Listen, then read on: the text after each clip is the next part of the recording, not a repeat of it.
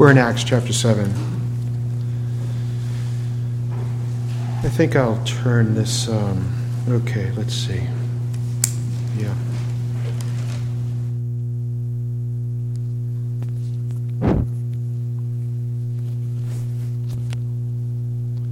So it says all sixty verses. I, I'm not going to read all sixty verses. I'll tell you why in just a bit, but let me read um, chapter seven, one through ten, and yeah, one through ten, and then I'll tell you what we're going to do, hopefully. This is the perfect word of our perfect God. The high priest said, "Are these things so?" And he said, "Hear me, brothers and fathers. The God of glory appeared to our father Abraham when he was in Mesopotamia, before he lived in Haran. He said to him, 'Leave your country, your relatives, come into this land I'll show you.' Then he left the land of the Chaldeans, settled in Haran. From there, after his father died,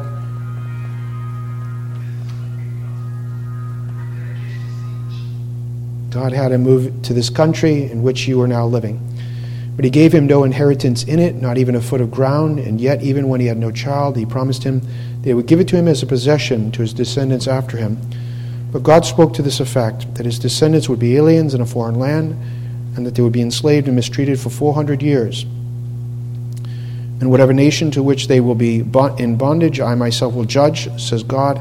After that, they will come out and serve me in this place."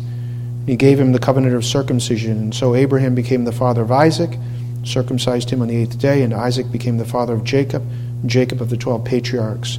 The patriarchs became jealous of Joseph and sold him into Egypt, yet God was with him and rescued him from all his afflictions and granted him favor and wisdom in the sight of Pharaoh, king of Egypt, and he made him governor over Egypt and all his household.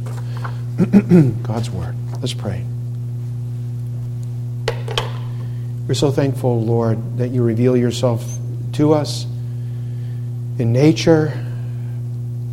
The sun, the moon, the stars, the wind and the waves, the seasons all testify that you are the God that is, and that you are mighty and powerful and even good. But Lord, that revelation doesn't show us what we find here, that we are sinners and that your Son, Jesus Christ, is the only Savior. How we thank you for the Bible, Lord. Thank you for the Scriptures. Thank you, Lord God, that you put them in writing to protect against the corruption of men and the malice of the devil. And we thank you, Lord, being in America as English speakers. We thank you for the labor of um, the English reformers, for men like Tyndale and so on, that gave us the Bible in, in a language that we could understand, to hear the very Word of God in our own common language. Thank you, Lord God, for the for the tr- translation work and the missionary endeavors of brothers and sisters in the world that take this word to the four corners of the earth in a language that the people themselves can hear and they can understand, and so come to see that they're sinners and find Christ as their Savior. Be with us now, Lord, as we consider the trial of this servant, even Stephen. Help us learn the lessons that you would have for us. In Christ's name, amen. Well, I've had so many different plans for this particular sermon and for this particular chapter. It's been changing over the past week. It's a massive chapter, sixty verses. It's it's massive. There are probably legitimately mm, four, five, six sections, if I were to divide, which I have done, divided this particular chapter up into what I would call preaching portions, or just segments that are related to one another. You have what we're looking at here this morning in verse one is the beginning of the trial. Stephen's on trial for being a blasphemer. And then from two to like fifty, he makes his defense. And then I think fifty to fifty-one, fifty-three, he makes the application of this defense from redemptive history. He makes it to himself. And then at the very end, you obviously have the death, the stoning death of Stephen, being that first New Testament um, martyr. I want to say it's Martin Lloyd-Jones. Just in, I think I can have maybe, I don't know, three, four sermons out of this particular chapter is now my new intention. If you think, well, that's going too slow, Martin Lloyd-Jones, I, I can't hold Martin Lloyd-Jones's bags, obviously. but I want to say he has six or seven sermons from this chapter, so um, it's not strange. My intention um, is to read a little bit e- each week, and then within what we read, to kind of back up and look at some of the the main points, or the main divine truths that God has placed within this particular chapter.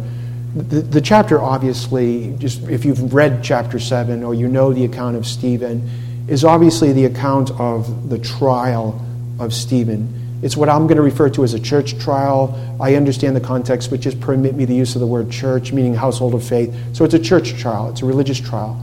He's been accused of being a heretic, a blasphemer, and he's being permitted somewhat to make a defense of his teaching, of his person before the, this is the, the Sanhedrin. It's the highest Jewish court of the day. It's a religious court. Uh, the people of God here at this time are a subjugated people. The Bible says in Genesis forty-nine ten, the scepter shall depart from Judah. They'll be uh, subjugated under Gentile Romans, and then Messiah will come. Messiah is coming, obviously. And but the people of God are uh, under the Roman boot, as it were. So this is, they've been, the, the right of, uh, of uh, capital punishment has been taken away from them. So it's a religious trial. Jesus himself had religious trials before the high priest, and then before the Sanhedrin, much like Stephen, and then he had a civil trial before Pontius Pilate. So the Jews condemned Christ to die, and then the Gentiles condemned Christ to die. And it will be the Jews, it will be a church trial that will condemn Stephen uh, to die. So it, it's a trial, but if I could back up even further to understand really what's going on with Stephen. Stephen is a, the first deacon. He's filled with the Holy Spirit. He's a good man. He's a godly man. He's been preaching and teaching Christ. He's confounded people at the, the synagogue that we looked at last week. They can't answer him. He's been accused before the Sanhedrin, which is the high priest plus seventy elders, this highest Jewish court. What's going on in the book of Acts is the extension of the kingdom of Christ. That's what's happening. That's why we read faith, Uh, chapter fourteen in our confession, which is just a summary of what we as Presbyterians believe the Bible teaches. Paragraph three says our faith may be small or large, but it gets the victory. And one of the one of the ways that our faith grows is to be opposed. Um, and it's much like anything. If you lift weights, the more that you kind of have trauma to your muscles, I suppose they grow. The, the, you get better at marathoning by by marathoning, by opposition. We grow stronger in the Lord Jesus Christ the more that we practice or exercise our faith, the more that we're caused to use it. And so I maintain, and I think we see it here, that um, harder times are better for our spiritual growth in Jesus Christ. And so Stephen is in a hard time, but God's going to use this hard time to grow Stephen individually uh, more into the image of the Lord Jesus Christ, to exercise his faith. He's going to need it more. And then to grow the church uh, collectively, quantitatively. We, we found out in the previous chapter that many, many priests came to faith through through this kind of a ministry. And so initially they opposed the Lord Jesus Christ and they hated him, they hated his servants, but the servants persisted. And then there were some that God rescued from their enmity or warfare and made them children of God. There's a place in Luke chapter six that says about God that he is kind and merciful. Do you know what uh, this passage? He is kind and merciful to what kind of people? Evil and ungrateful people. Who are the evil and ungrateful people that God is kind and merciful to? Raise your hand. That's us. Apart from the Lord Jesus Christ, we are uh, unkind and unmerciful and evil and ungrateful and wicked people. And God is kind and merciful to us. And how do we know that? The Father sends the Son. So when Stephen is sent before the Sanhedrin, he's been sent there to defend himself in the way that he defends himself, which we'll look at in further sermons, if the Lord God gives me further sermons, is he gives this flyover view of redemptive history. They're going to say, you're a heretic, you're a blasphemer. And he's going to say, no, I'm not. This is the stuff of the Bible. And he's going to go, Bible, Bible, Bible, Bible, Bible, Bible. And they're going to go, you know what? We don't care what the Bible says. We're going to kill you. But it's Bible, Bible, Bible, Bible, Bible.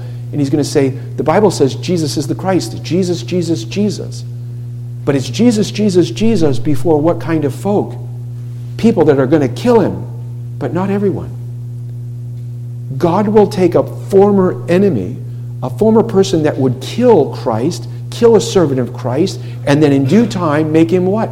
A Christian. Who's holding the coats of the people that stoned Stephen? Saul of? And Saul of Tarsus becomes what? The greatest human, ordinary Christian on the planet.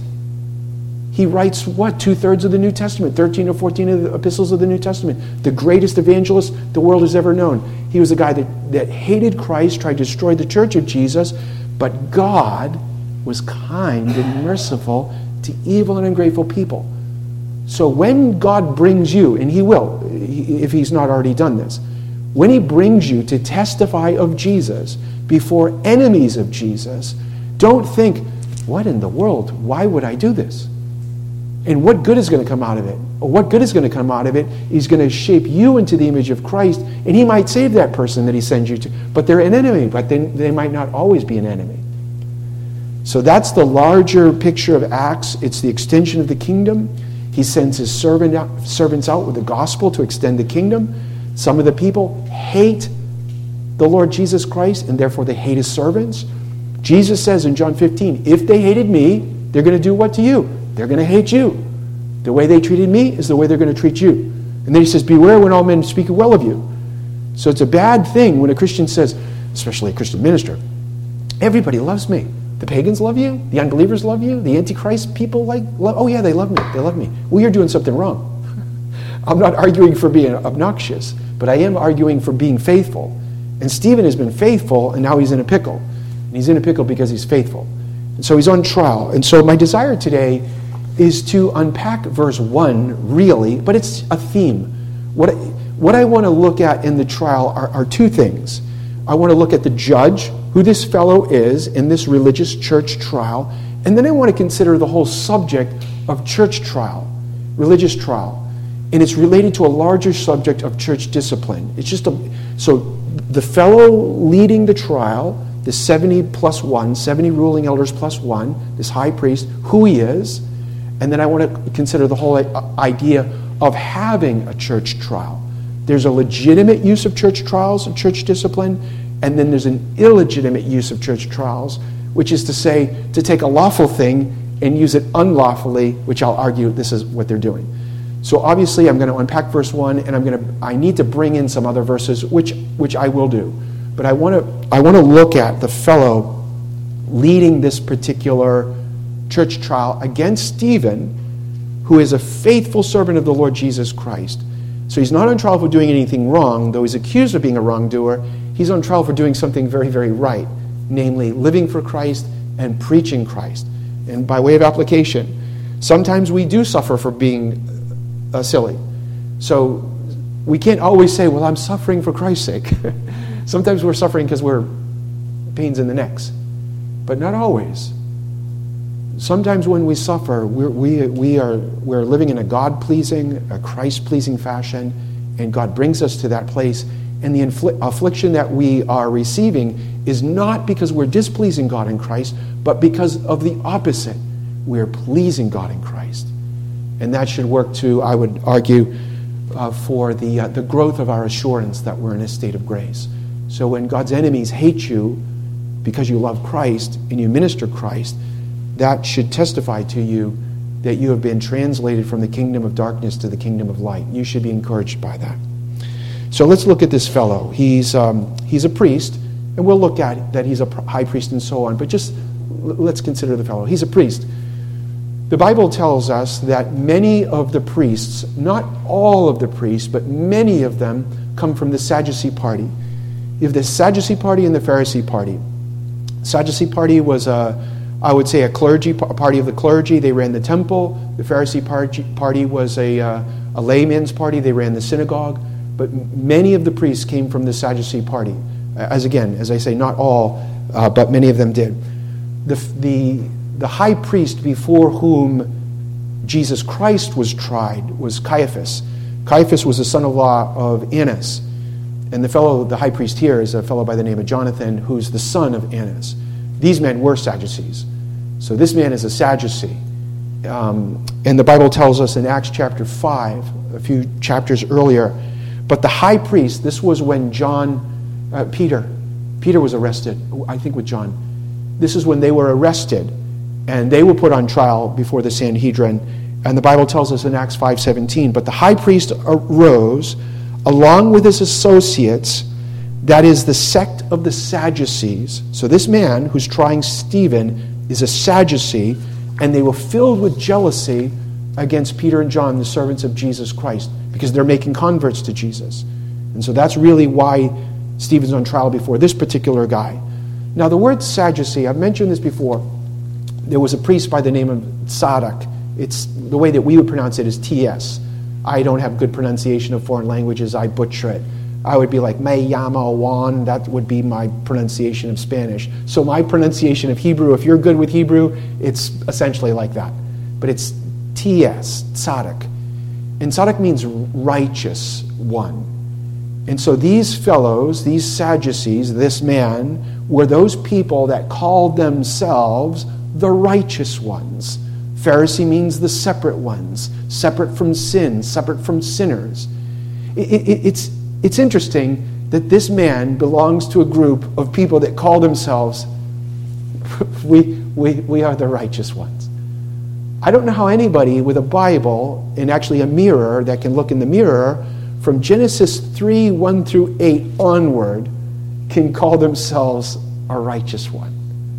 But they are the righteous ones. And remember, Paul talks about what he considered his own righteousness back in Philippians three. I understand he was a Pharisee, but these men are glorying in their own righteousness. They thought they were intrinsically uh, holy or separated or good or righteous. And I think part of the reason perhaps they thought so is that the priests came from the tribe of Levi. This was the priestly tribe. And so God himself chose out of the twelve tribes one tribe to be those men that handled his holy things. One in the temporal tabernacle, and then in the more, it's not permanent because it was done away with, the, the, the temple. God chose the tribe of Levi. They would handle the holy things, which was essentially the gospel under the old ceremonial law. But we're learning something. Remember, this fellow is an enemy of Christ and an enemy of Christ's servants, but he's a church office holder. Church office does not constitute or convey our righteousness before God. And if I could apply it to everyone, church membership does not convey the righteousness that we need to have before a holy God. You may say, I go to church every Sunday. I, I, you should go to church. If you're healthy, you should.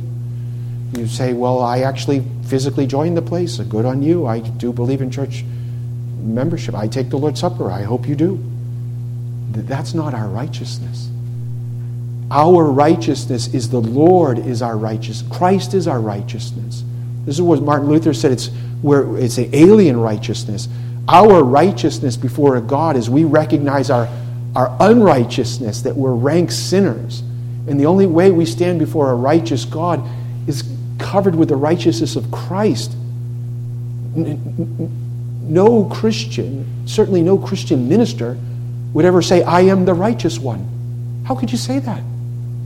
With a Bible in your hand, with Romans in your hand, and looking at your face in the mirror, and having the Spirit? No, no, no, no. Thou, Son of David, have mercy on me, the what? The sinner. So it's the sinner, the unconverted sinner, that says, we are the righteous ones, and this is this man. But it's the converted sinner that acknowledges that, that we're sinners and that God in Christ is our righteousness. I have people in my family that are not Christians, and I love them very much. And one of my family members said to me, you Christians think you're so good, you're the only ones going to heaven, and us non-Christians are, are so bad, we're not going to heaven. I said, no, no, no, that's not true. You think you're good. I know I'm bad. Jesus is my goodness.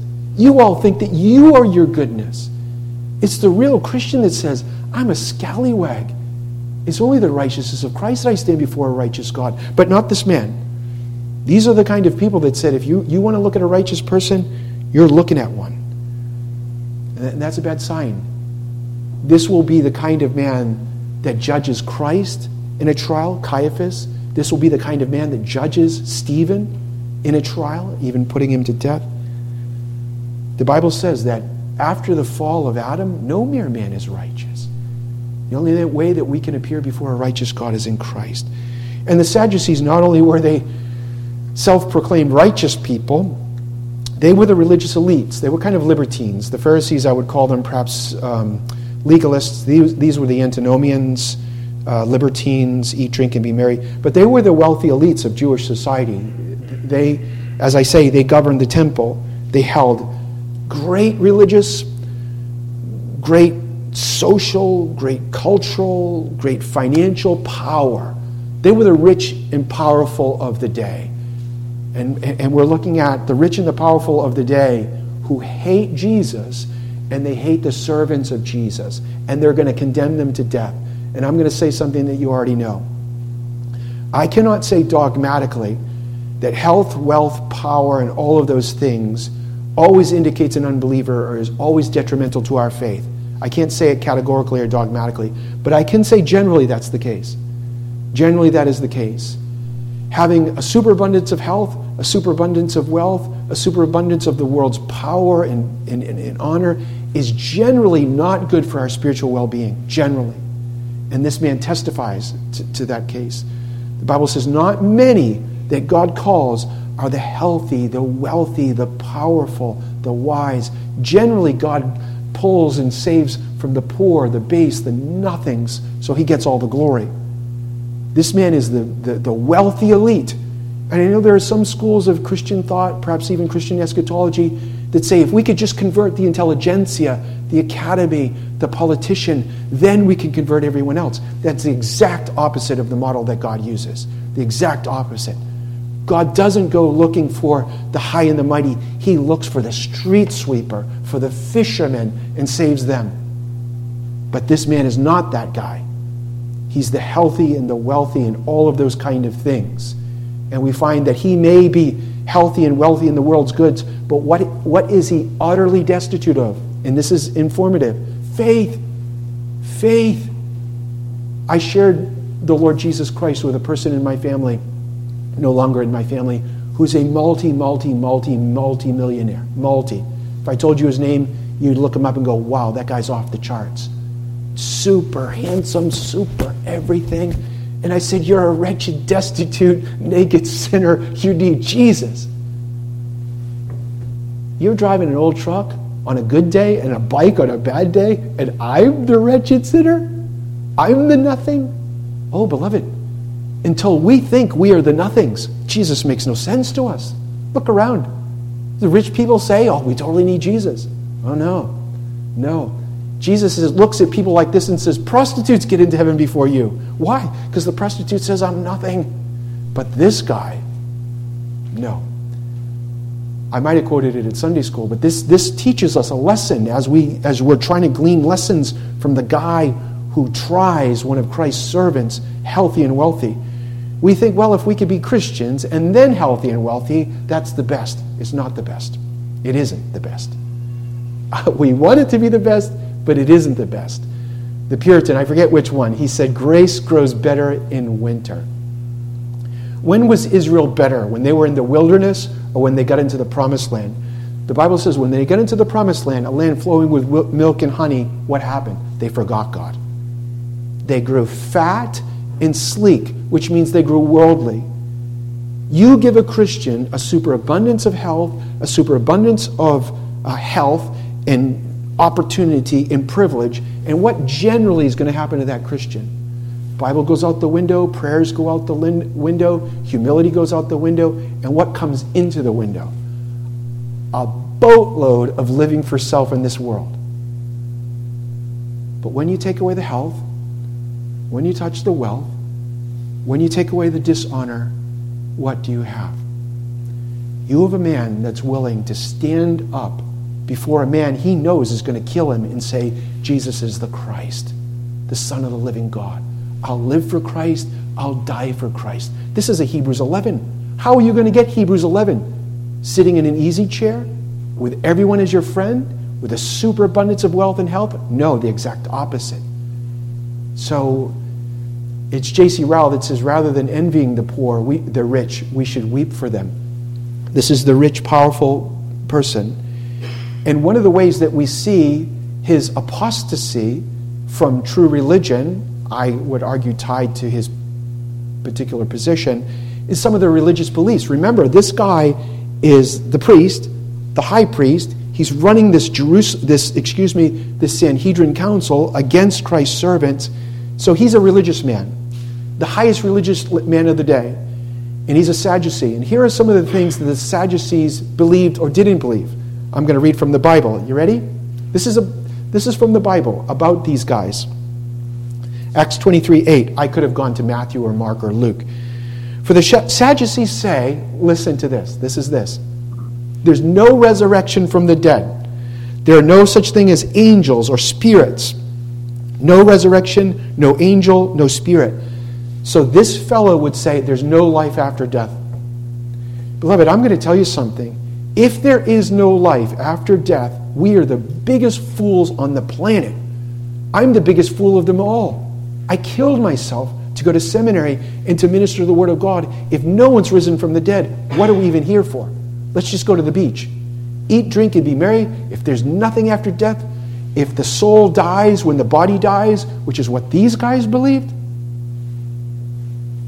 eat, drink, and be merry, for tomorrow you what? You die. You, this was this man. No resurrection, no life after death, no judgment. And you can see why this guy would say, Jesus is not the Christ. Jesus is not the sin atoner. You don't need to atone for sins. Jesus is not the everlasting life resurrection procurer. There's no such thing as resurrection from the dead. That's him. How do you think Christ would fare being on trial before Caiaphas, a Sadducee, when Jesus says, I am the resurrection and the life. No one comes to the Father but through me. I'm going to die and live again. And he's before a guy that says, I am the highest in the land. This does not happen. Stephen is before the very same kind of person. There's no life after death. Jesus doesn't pay for sins. And God says to his servant, go tell this guy who denies this truth that this is true. That's what's going on. But but the but the informative thing is, this guy is the leader of religion of the day. He he is a, a professing believer who is at the very same time a professing unbeliever. Could we not find ministers right now, a minister, air quotes, and ask them, are you a Christian? Oh yeah, Christian, yeah. You believe the Bible? Oh yeah, Bible, interesting book. Yeah, yeah. Jesus, oh yeah, Jesus, well guy. But then further quiz him. Is Jesus the Lamb of God who takes away the sins of the world? Does Jesus die as a, as a blood sacrifice? Is it the blood of Jesus that takes our sins away? Is it faith in that that makes us children of God? No, no, don't be crazy. Many ways to heaven, they'd say. That's a professing believer who is at the same time a professing unbeliever. The church is full with people like that. That's this guy. That's who this fellow was on trial before. And you can understand, if there was no resurrection, no life after death, you could understand why people would say, eat, drink, and be merry, for tomorrow we die. Eat, drink, and be merry, for tomorrow we die. That's this fellow. Now, we also learn, we mentioned that church office doesn't convey our righteousness, but church office does not convey faith. One of my favorite ministers in our presbytery, Doctor Kravendan, is an older guy, up into his eighties, I think now. Um, he one time shared in preaching that he was converted as a minister. he, he became a minister and he was unconverted, and he preached for years as an unconverted minister. And it was when he was preaching in his own church as an unconverted man that he became born again. Church office doesn't convey faith. Being born to a Christian mom, I hope you're born to a Christian mom and a Christian dad, has great privilege. But that doesn't convey faith either. We're not born again because we're born. We're born again because God the Holy Spirit makes us born again. So here's a guy in church office. There's no faith. There's no faith. Lots of lessons here for us. They didn't believe a good portion of the Bible. They're scripture deniers. They're scripture twisters. And so on. do you think Stephen will receive a fair trial from this guy? Do you think so? And if you don't think he'll receive a fair trial, why won't he receive a fair trial? Stephen is converted and loves Jesus. This guy is unconverted, therefore he does what to Jesus? He hates Jesus. Beloved, I'm going to say this, and it's it's not that we walk around like this to the unbeliever getting ready for a fist fight. We're in a spiritual war. This world is not our home. We're just passing through. There's only two teams to be on. It's not the Hatfields and the McCoys. It's those who love Christ and those who don't love Jesus. We're either on the broad road going to perdition, which leads away from the cross, or we're on the narrow road that leads right to the Lord Jesus Christ. We're in, we're we're children of light. There's no neutrality in this in this war. There's no neutrality. No one's a fence straddler. And so we're looking at people that are broad road folks, though they're running the church, as it were. But they're haters of God, haters of Christ, haters of Christ's servants. And we know that they hate God because they hate Christ. We know that they hate Christ because they hate Christ's servants. And we're not going to receive a fair trial from them. That's not God's purpose anyways. God's purpose is not that Stephen would re- re- receive a fair trial. God's purpose is that Stephen would testify to the truth of Jesus. We, we live and we die according to the will of our God. And the whole purpose of our life is to live for the glory of God in Christ. Now, I mentioned this fellow is a Sadducee. I've mentioned that he comes from the tribe of Levi. Technically, this fellow, because he's a high priest, technically he's supposed to come from the family of Aaron. Aaron is Moses' brother. Is he older? I think he's the older brother. So you have Moses, or you have Aaron, Moses, and then Miriam. And God brought Aaron to be the first high priest, and from the family of Aaron, of the tribe of Levi, he took the high priests. The high priest, this earthly high priest, he's typological of someone. Do you know what someone he's typological of from the book of Hebrews? Christ. This man's calling, this man's calling, it, it, he, he is a type of Christ. His whole calling is for the purpose of pointing to Jesus of Nazareth, saying, he is the Christ. I am the type. He's the anti-type. Let me read that to you in case you think I'm making this up. Hebrews nine eleven. But when Christ appeared as a high priest of the good things to come, he entered through the greater and the more perfect tabernacle, not made with hands, that is to say, not of this creation, not through the blood of goats and calves, but through his own blood, he entered into the holy place once for all, having obtained eternal redemption. This earthly priest, his name, this high priest is Jonathan. This fellow's calling is to point people to Jesus. Caiaphas, who was the son-in-law of Annas, Annas, his calling was to point people to Jesus. And he crucified Jesus. This guy's job is to point people to Jesus. He's crucifying, he'll he'll he'll have stoned a faithful servant of Jesus. Beloved, do you know what aggravation of sin is? You know what aggravation of sin is? What do you think it is? You think the worst sin is committed by, I don't know, pick an unbeliever.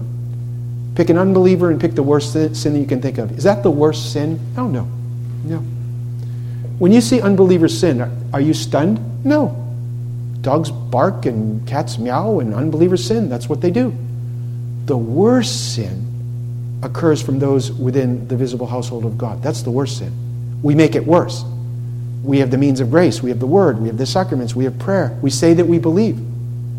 We have law and gospel. But the worst sin is not just the congregant in the household of faith. The worst sin is here. The very man who's called by God, whose whole job is to point people to Jesus, he's busy pointing people away from Jesus. If you have some time, read Larger Catechism, Our Larger Catechism, Westminster one fifty-one, how we make our sins more obnoxious. What does Jesus say? Too much is given, much is what? Oh. This man whose whole job is to point people to Christ is going to kill a guy who's pointing people to Christ. We learn that. I mentioned already Caiaphas. Caiaphas was the uh, man, what is it, John eleven, we see this. Um, Caiaphas was put into office by um, Pontius Pilate, and he was put out of office, so he served, I want to say from A D eighteen to thirty-six, Caiaphas did, the earlier high priest, This fellow was put into office by a governor of Syria in A D thirty-six. And this comes from Josephus in his Antiquities. I think it's legit. Um, certainly you have Caiaphas and Annas. But these men were put into office, Caiaphas and then subsequent. Jonathan was a son of Annas. He was put into office by uh, Vitellius, a governor of Syria in thirty-six. This brings us to something else about who this judge is. I said earlier, technically, he's supposed to be from the family of, uh, uh, tribe of Levi, family of um, uh, Aaron. Technically, biblically. But at this particular time, it didn't actually happen like that. Because the Jews were under the boot of the Romans, the Romans could and would influence who was the high priest. Because they wanted to, um, I think some countries, maybe even ours, we go to other countries and say, you know what? We're going to take your leader and get him over here because he's not favorable to us. We're going to give like a guy that's favorable to us. Well, the Romans did this. And so it was Pontius Pilate that put up Caiaphas, and then it was the other guy that put up this guy. And so this, this religious office really becomes a political office.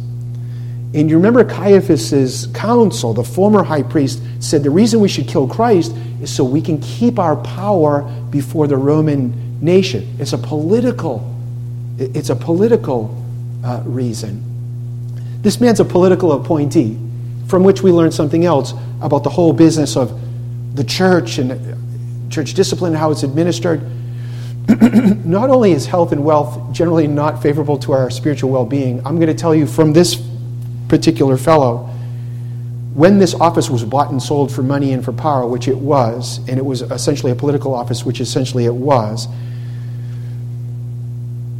when we join spiritual things, Bible sacrament to political things, the Bible sacrament are losers.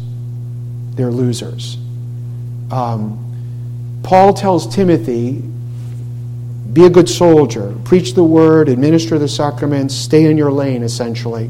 Don't become wrapped up into the everyday affairs of politics and social things, cultural things. I'm not saying you can't ever speak to them, but your your calling is this. And don't you can't be you can't be a preacher and a politician at the same time. Because if you try to be a preacher and a politician at the same time, you're a politician. Always. You can write that down. You can write that down. If you try to be a preacher and a politician, which is this guy, you're a politician. The calling of the minister, Christ, Christ, Christ, Christ, Christ, Bible, the blood of Christ saves us. We're called to live holy. Sacraments. If you feel called you to enter into political discourse, quit the ministry of the word. Because Jesus says you're going to love one and hate the other. You'll be faithful to one and faithless to the other. And you know this is true. You know it's true.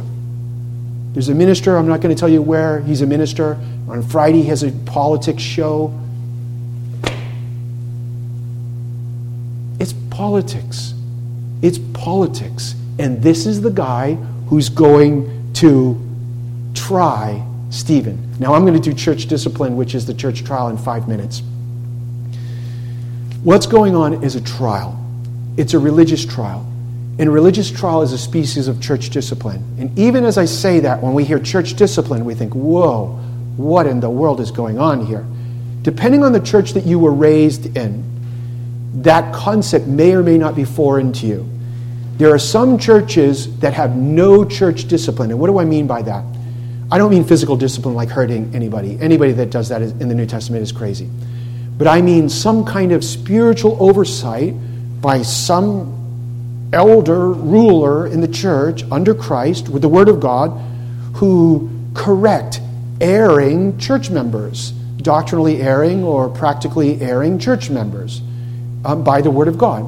That's a form of church discipline, and it kind of ratchets up based on contumacy, which is stubbornness. So if you're stubborn, you kind of, in the highest form is ex- excommunication in the church.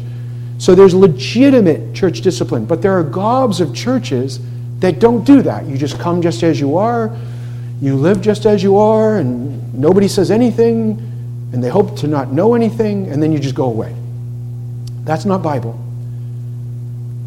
Christ's church is a kingdom, and kingdoms have rules, and, and kingdoms have rulers, sub-rulers. He has elders, preaching elder, teaching, ruling elders. and then we minister God's word. And there's a legitimate form of church council, church trial. I think of, uh, is it Acts fifteen? The Jerusalem council? That's a church trial. But it's a good church trial. So the Pharisees and some other people were saying, well, you need to believe in Jesus plus keep the ceremonial law. And then they had a trial about it. And the, the apostles and the elders argued it out. And they said, no, that's not true. That's not true. So there's a legitimate place in the Bible for a church trial, which is an expression of church discipline to correct erring doctrine, erring life. And it comes from the Old Testament. Um, what was it? The seventy elders that Moses' father-in-law said, judging the people are too much for you, Moses. Get some men and, and help guide this people of God. But what we look here is the unlawful use of a lawful thing. You can use the Bible unlawfully, which they're going to use. You can use the sacraments unlawfully. You can make seven instead of two. Um, you can make it transubstantiation instead of what it should be. So we can, sinners can take anything lawful and abuse it. These are religious sinners. They're taking a religious thing, a church trial, and they're using it. It's meant to promote righteousness and holiness. And let's back up from before this. The, the, the high priest says to Stephen, are these things so? And the thing, these things refer to the charges. And you remember what they're charging uh, Stephen with. You blaspheme Moses, you blaspheme God, you blaspheme the temple, you're a blasphemer. Now, as Americans, modern Americans, we're not used to hearing the, the idea of blasphemy unless it's associated with Islam, generally, right? We're, we generally don't think, well, like blasphemy laws. The Old Testament has blasphemy laws. So it's not foreign to the Bible, the concept of blasphemy laws. They're accusing Stephen of being a blasphemer. You're blaspheming God. And you remember there was a there was a guy, I want to say he was half Jewish, half Gentile. And he was fighting a Jewish guy in the Old Testament. And he cursed. He blasphemed God. Remember that guy? And Moses took the guy and said, what do we do with this guy? And God said, well, I'll tell you what you should do. Anybody that blasphemes, blasphemes me, should should should what should happen? They should be stoned. So stoning for blasphemy is actually a biblical thing. But how are they going to get at the blasphemy? They get the false witnesses. They, they bring the false witnesses up and say, well, the Bible says, what do you want from us? We believe the Bible. We just want to be Bible people. Beloved, this is how heretics do it. This is how Christ haters do it. This is how people that want to kill a faithful minister do it. They pretend they believe in the Bible. Right there. First Hesitations three six. Right there. Right there. It's in the Bible. But the Bible says if you take a false witness and he wants to put this guy to death and we find out the false witness is a false witness, what should happen to the false witness? Keep reading. It's a tactic that enemies of Christ and enemies of Christ's servants use. They cut and paste. They accuse him of being a blasphemer, to insult or be irreverent t- towards God. And that's what Jesus was accused of.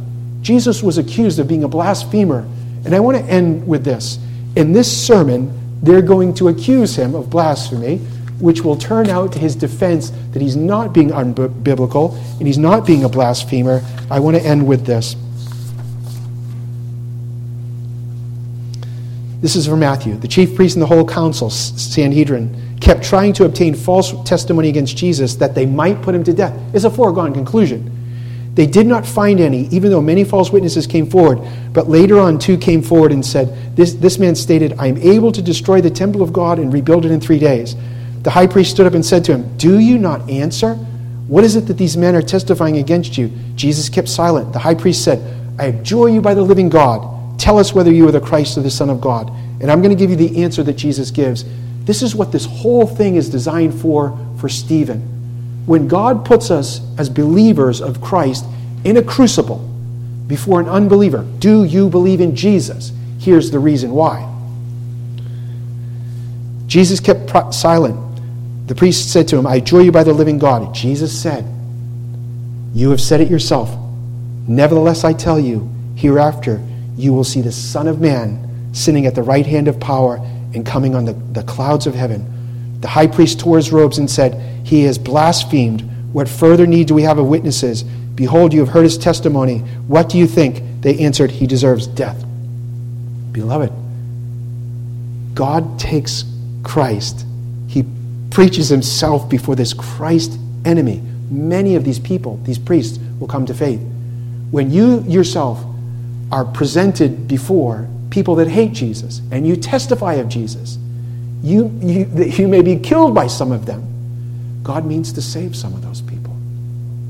God means to be gracious and loving and merciful and kind to his elect and those crowds. He'll take some of those enemies and he'll make them your brother and sister. You might not see them. They might kill you when they're yet an enemy, like Saul of Tarsus. But God, through this amazing means of sharing this gospel of Jesus, even in the face of enmity, he's going to bring many sons and daughters to faith in Jesus Christ. What a loving God we have. And you have an amazing life. Your life has tremendous meaning. It doesn't. I don't even care what you do for a living. You have the words of eternal life. There are, there are countless people that live around you. They're perishing and they're going to hell, and they don't know the way of heaven. But you do. Oh, beloved. Oh, testify of Christ. May God be pleased with the preaching of his word.